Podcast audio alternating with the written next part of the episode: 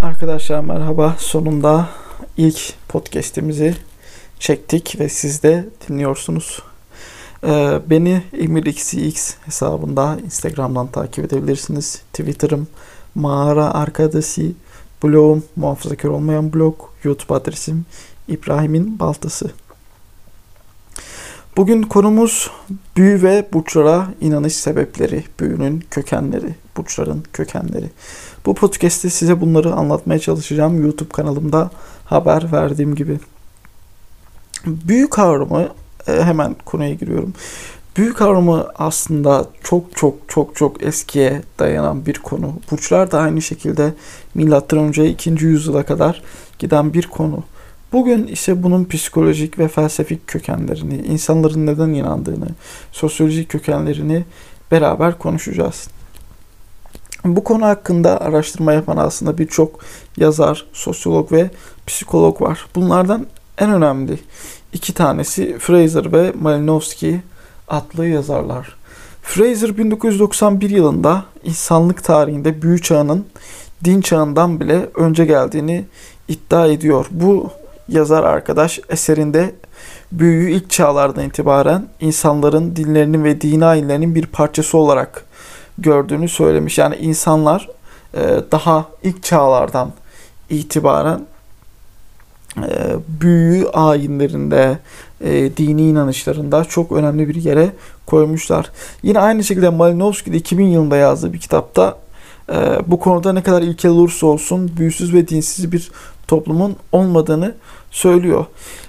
İnsanların her zaman kendi kontrolleri dışına gerçekleşen olaylara anlam bulma çabasında olduğunu söylüyor ve bunların da e, birincilerinden birinin yani bu anlamlama çabalarından birinin de büyü olduğunu söylüyor Malinowski. Ki bugün Şanlıurfa Arkeoloji Müzesi'nde bile Yeni Asurlar döneminde kalma birçok e, eser biz görmekteyiz. Tabi bu e, büyü konusu Mısırlılara kadar giden bir konu. Tabi Sümerlerin de bu konuyla uğraştığına dair birçok söylenti var. Fakat bizim en kesin bildiğimiz e, bugün Mısırlıların bu işle çok fazla uğraştı. Hatta kediyi bile e, kullandıkları. Hatta şöyle bir şey anlatılır. Hazır yere gelmişken kedilere bizim bugün pisi pisi dememizin sebebi aslında kedilerin bir e, parapsikolojik bir hayvan olarak kabul edilmeleri. E, tabii bu eskiden kalmasının da e, bazı kökenleri var. Günümüze bunun nasıl geldiğine dair bir sürü e, cevabımız var bizim büyü hakkında. E, eskiden insanlar bu büyüyü özel kişilere yaptırırlarmış. İşte örneğin şamanlara yaptırırlar veya işte kabilelerinde seçtikleri kişiye yaptırırlar. Biz de bugün bu büyü kavramını hoca dediğimiz kişilere yaptırıyoruz. İşte e, medium dediğimiz kişilere yaptırıyoruz. Peki bu kişiler nasıl oluşmuş? Bunun psikolojik kökeni nedir? Yani biz neden mesela böyle özel kişiler seçeriz? Bunu herhangi bir medyuma ya da hocaya sorduğunuzda işte el verme, medyumluk gibi e, bazı şeyler anlatacaktır sizlere. E, böyle gelenekler var tabii ki. Zaten el verme dediğimiz şey tecrübeli bir hocanın bir öğrenci seçip onu yetiştirmesi. E, peki insanlar neden bunlara kutsaliyet yüklüyor? Bir kere dediğim gibi en başta bu geçmişten gelen bazı kişilerle beraber el vermeden günümüze gelen yani ta şamanik e, ritüellerden günümüze gelen bazı gerçeklikler. Bunun ikinci sebebi ise insanların kendileri dışında bir rahatlama yöntemi bulması. Örneğin e, insanlar yağmur yağdığında bunu engelleyemeyeceklerini bilirler. Ama kafalarında şu olurlar. Veya yağmur demeyin de deprem diyelim. Çok daha güzel güncel bir örnek olur. Mesela depremi insanlar engelleyemeyeceklerini düşünürler. Fakat bazıları der ki ya depremi benim şeyhim engellemişti. Benim medyumum haber vermişti. Bu şeyhim veya medyumum bunu tekrardan engelleyebilir der ve kendine e, inanabileceği kutsal bir kişi yaratır. Tabi bunun tek kökeni bu da değil. Bu çocukluktan da gelen bir e, psikolojik kökene sahip. Örneğin çocuklar 6 aya kadar kendilerini e, bir birey olarak görmezler. Tamamen an, anneleriyle beraber, babalarıyla beraber var olan e, canlılar olarak görürler. Fakat artık kendisini biri olarak gördüğünde ve e, etrafındakileri gerçekten görmeye başladığı zaman çocuk büyük bir hayal kırıklığına uğramaya başlar. Ve e, bu hayal kırıklığı çocukta bazı e, psikolojik etkiler yaratır. Örneğin nedir nedir bunlar? Şimdi e, annenin farklı bir canlı olduğunu fark etmeye başladığında çocuk hem onun sevgisini kaybetmemek için hem de kendi bireysel özelliklerini de yitirmemek, kendi yüceliğini de yitirmemek için yalanı keşfetmeye başlar. Ee, çocuk e, kendini yüce olarak görür. Neden yüce olarak görür? Çünkü her istediğinde annesi yanındadır. İşte gayet meme içer e, veya istediği zaman istediği ayağına gelir. Bunu bebeklikten hatırlar çocuk. Ama ilerleyen zamanlarda dediğim gibi bir hayal kırıklığına gelir ve yalanı keşfetmeye başlar. E, bu yalanları insanlara e, söylemeye başlar. Fakat çocuk şunun farkında değildir. Bunların gerçekten yalan olduğunu farkında değildir çocuk. Örneğin şunu hayal eder. Ya ben gidip şu arabayı köşede kaldırabilirim. Ya da ben gidip şu eve dokunsam şu evi yıkabilirim. Fakat çocuk ilerleyen zamanlarda bunların gerçek olmadığını gördükçe hayal kırıklığı çok çok daha katlanır. Bu terapiyi atlatamayanlar kendini yüce olarak görmeye başlar ve bir büyüsel etkiye kapılırlar. E, bu etkiden de insanları çıkarmak çok zorlaşır. Hatta bugün işte tımarhanelerde görürüz işte ben Tanrıyım, ben Mehdi'yim. Bunun e, aslında çocuksal bir kökeni vardır. Ve çocuk da aslında bunları büyüsel birer imge olarak görür. Tabi bu psikolojik, sosyolojik ve e, bilimsel kökenleri dışında büyünün kültürel açıklamaları da vardır. Örneğin bugün e, büyü kavramı, günümüzde büyü kavramını e, çok özel, daha temel kelimeleri vardır. Veya işte bunlara ne denir? Örnek vermek gerekirse rukye dediğimiz bir kavram var. Hastaları iyi etmek ya da nazar dediğimiz bir kavram var. Şimdi bu nazar aslında psikolojik olarak egodan kaynaklanan bir şey. Ya ben çok güzelim bana nazar değdi. Ya ilişkimize nazar değdi. Ya bu çocuk çok başarılıydı nazar değdi. Aslında nazarın en güzel açıklaması, psikolojik açıklaması egodur günümüzde. Fakat insanlar bunun büyüsel bir şey olduğunu, farklı bir enerji sonucunda gerçekleştiğini düşünüp kendilerine kutsaliyet atfeden şamanlara, hocalara giderler. E, bugün e, işte insanlar e, bunu bilimsel bir hale getirmek için yıldızları kullanırlar. Örneğin yıldıznameler açarlar. Bu yıldıznamelerin de aslında bir kökeni vardır. Nedir bu köken yıldıznamelerin? İnsanlar eskiden ilkel kabileler yön bulmak için, e, efendime söyleyeyim yerlerini hatırlamak için yıldızlara bazı anlamlar yüklerdi. O yıldızlar yer değiştirirdi. O zaman işte o yıldızı kaybetmemek için tamam biz buraya taşınalım mantığıyla beraber bazı yıldızları kutsal atfederlerdi. E, biz bugün işte yıldıznamelerde e, veya işte e, bazı büyü çeşitlerinde sürekli yıldızlar ile uğraşırız. Halbuki dünyanın dönüşü bile değişti artık. Ama bu büyü ilmi o zamandan bu döneme kadar hiçbir şekilde gelişmedi. Bu da büyünün e, bize kültürel, coğrafi, bilimsel yönünü açıklamada yardımcı olur. Peki e, neden insanlar hala bunu yaptırırlar?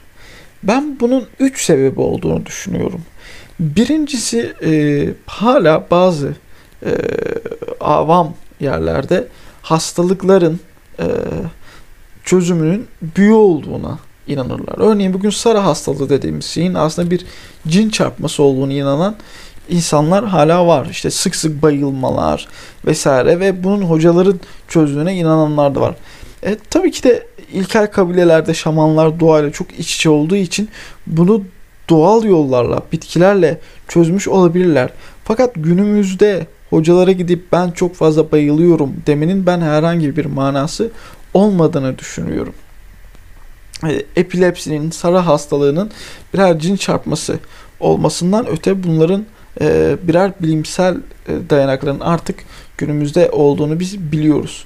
Örneğin e, bir bu yazıyı bu podcast'i doğrusu hazırlamadan önce bir makale okumuştum. Makalede bir e, çocuğun çok yakışıklı olduğu, bu yakışıklılığından dolayı çocuğa bir büyü yapıldığını, çocuğun artık dilinin takıldığını, işte beyninin durduğunu yer yer e, anlatıyor annesi ve bunu bir hocaya getirdiğini, hocanın da bu büyüyü çözemediğini, ondan sonra çocuğu kendi haline bıraktıklarını söylüyorlar. İşte bu tarz avam kültürler çocuğu doktora bile götürmeden e, hocaya götürdükleri için bu kültürü kendi torunlarına, çocuklarına bile bırakabiliyorlar. E, bu hastalığın tan yani e, çaresi olmayan hastalıkların e, bir evresidir aslında. Artık insanların kendini hocaya bırakmaları. E, diğer bir isim, diğer bir şey ise insanların büyüye inanmalarındaki özel yaşamdaki başarısızlıkları.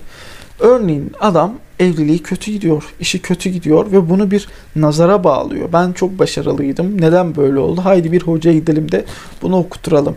Yani e, kendisinde olan eksikliği kabul etmemek için bir büyü, bir e, efendim bir sebep arıyor. Bunu da bir şekilde büyüye görüp e, medet ummaya başlıyor. E, diğeri ise insanlardaki geleceği bilme isteği. İnsanlar sürekli bilinmeyeni öğrenmek isterler. Ölüm, ileride ne olacağım, işte geçmişte bana bir şey yapıldı mı e, vesaire. İnsanların büyüye inanmalarındaki diğer bir sebep de dediğim gibi son sebep ise geleceği bilme endişesi. İnsanlar giderler işte su falına baktırırlar, taruta baktırırlar ve bu şekilde geleceği e, bileceklerini düşünürler.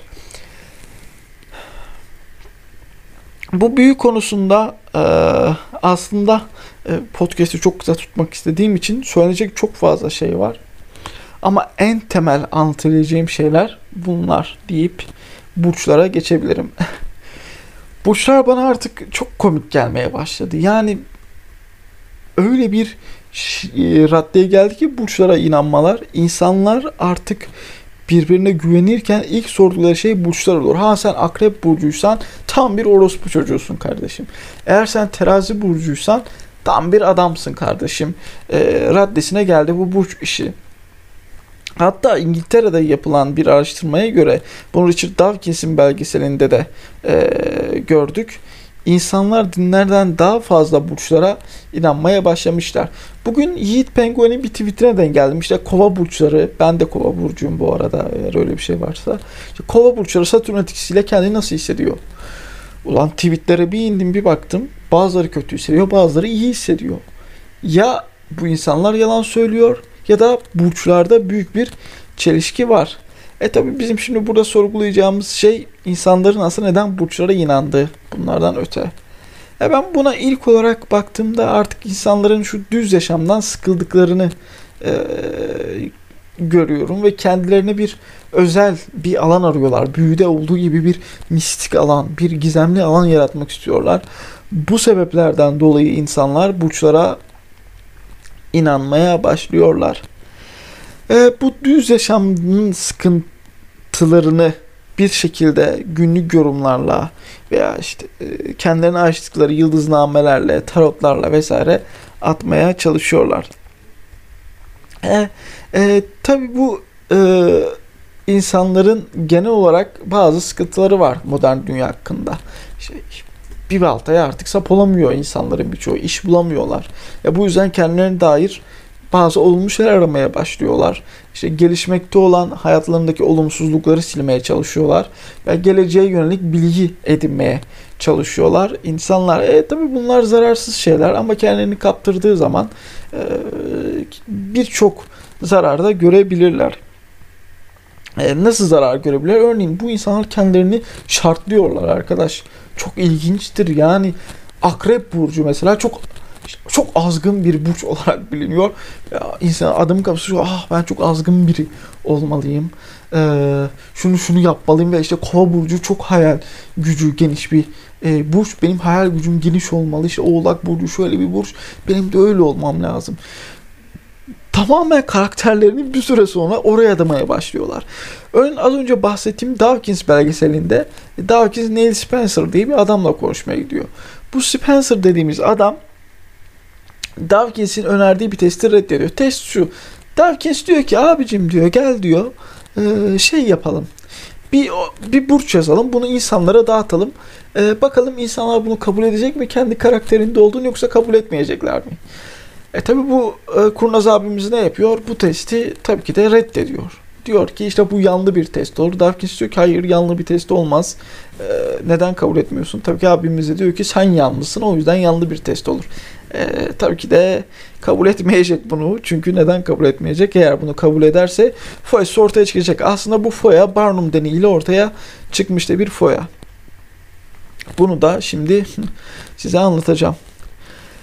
Ee, bu insanların e, yapılan teste, bu Dawkins'in Max'de yapılan teste e, Neil Spencer kabul etmese de Dawkins bu testi tek başına yapıyor. Örneğin 10 tane, 10-12 tane farklı burçtan insanlar var. Bu e, Dawkins o sadece bunlara Oğlak Burcu'nun birer e, testini veriyor. Şey Oğlak Burcu'nun yorumunu veriyor ve bu adamların birçoğu Oğlak Burcu'nu e, kendi burçları olmasa bile ki bu verilen adamların hepsi Burcu'ya inanıyor.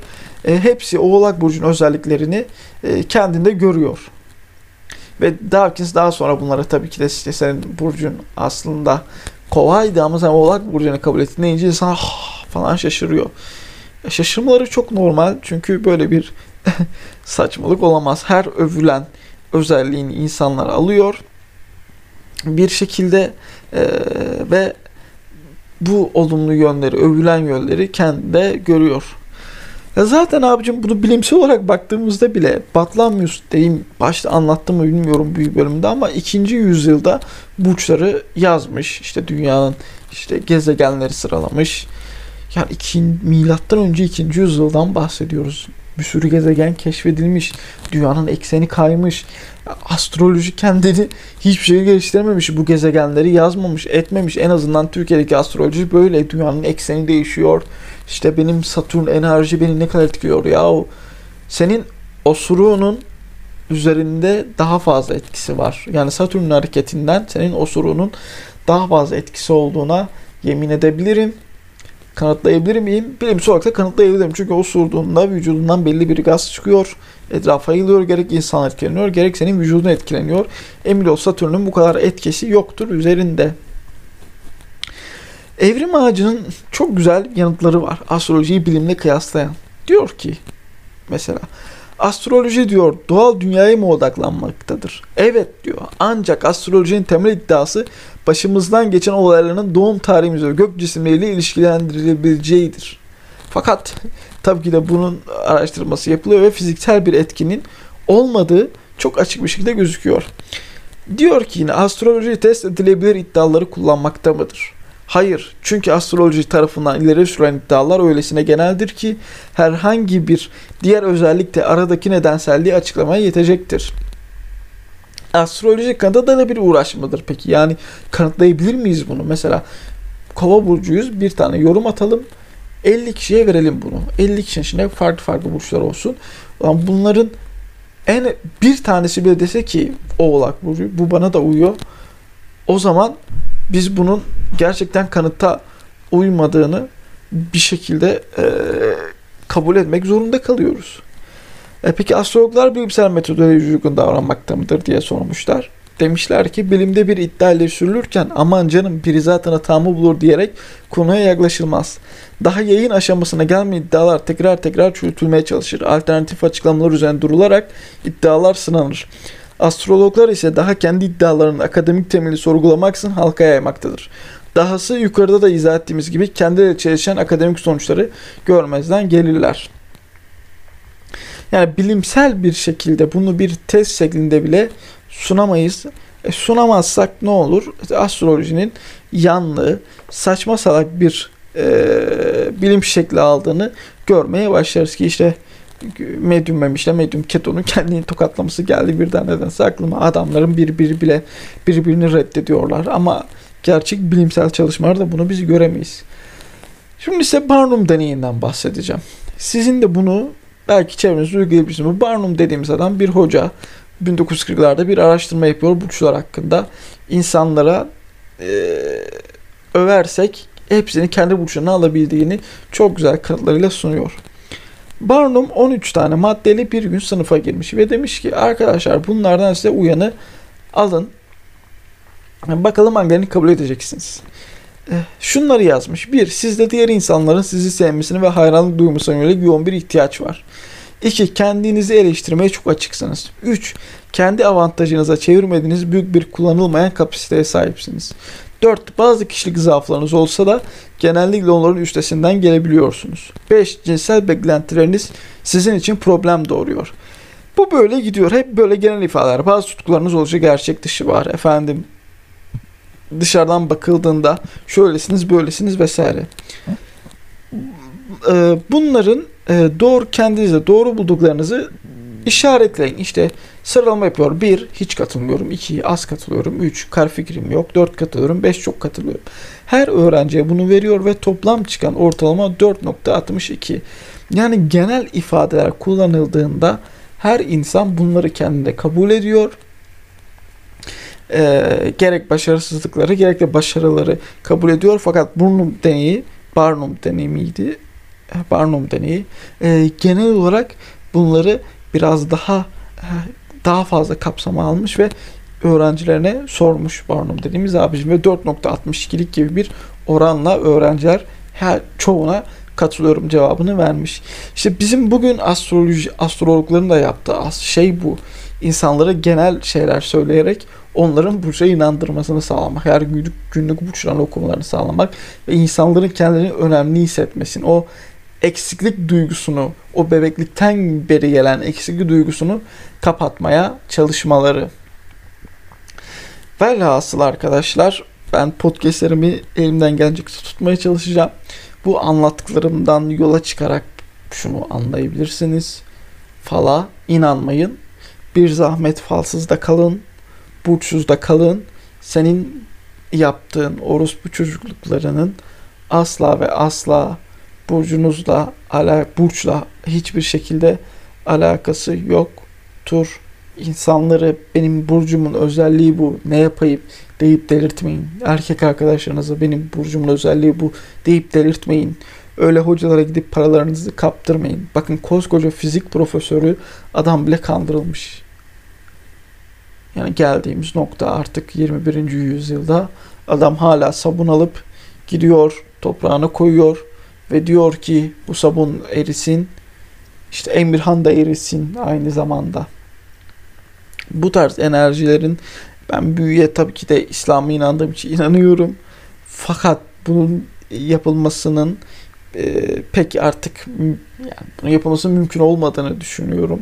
E, çünkü hem artık ne şamanlar kaldı ne de farklı insanlar kaldı. Bu artık tamamen bir psikolojik oyun haline geldi. İnsanlar için büyük bir e, geçim kapısı haline geldi.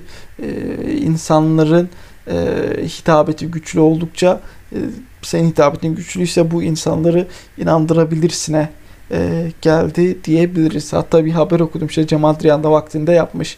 Karşındaki adamın ne karşında bir adam geliyor sana derdini anlatıyor ve sen o o derdin üzerinden bazı yorumlar yaparak e, insanlara moral veriyorsun. İnsanların bu eksikliklerini kullanmayın.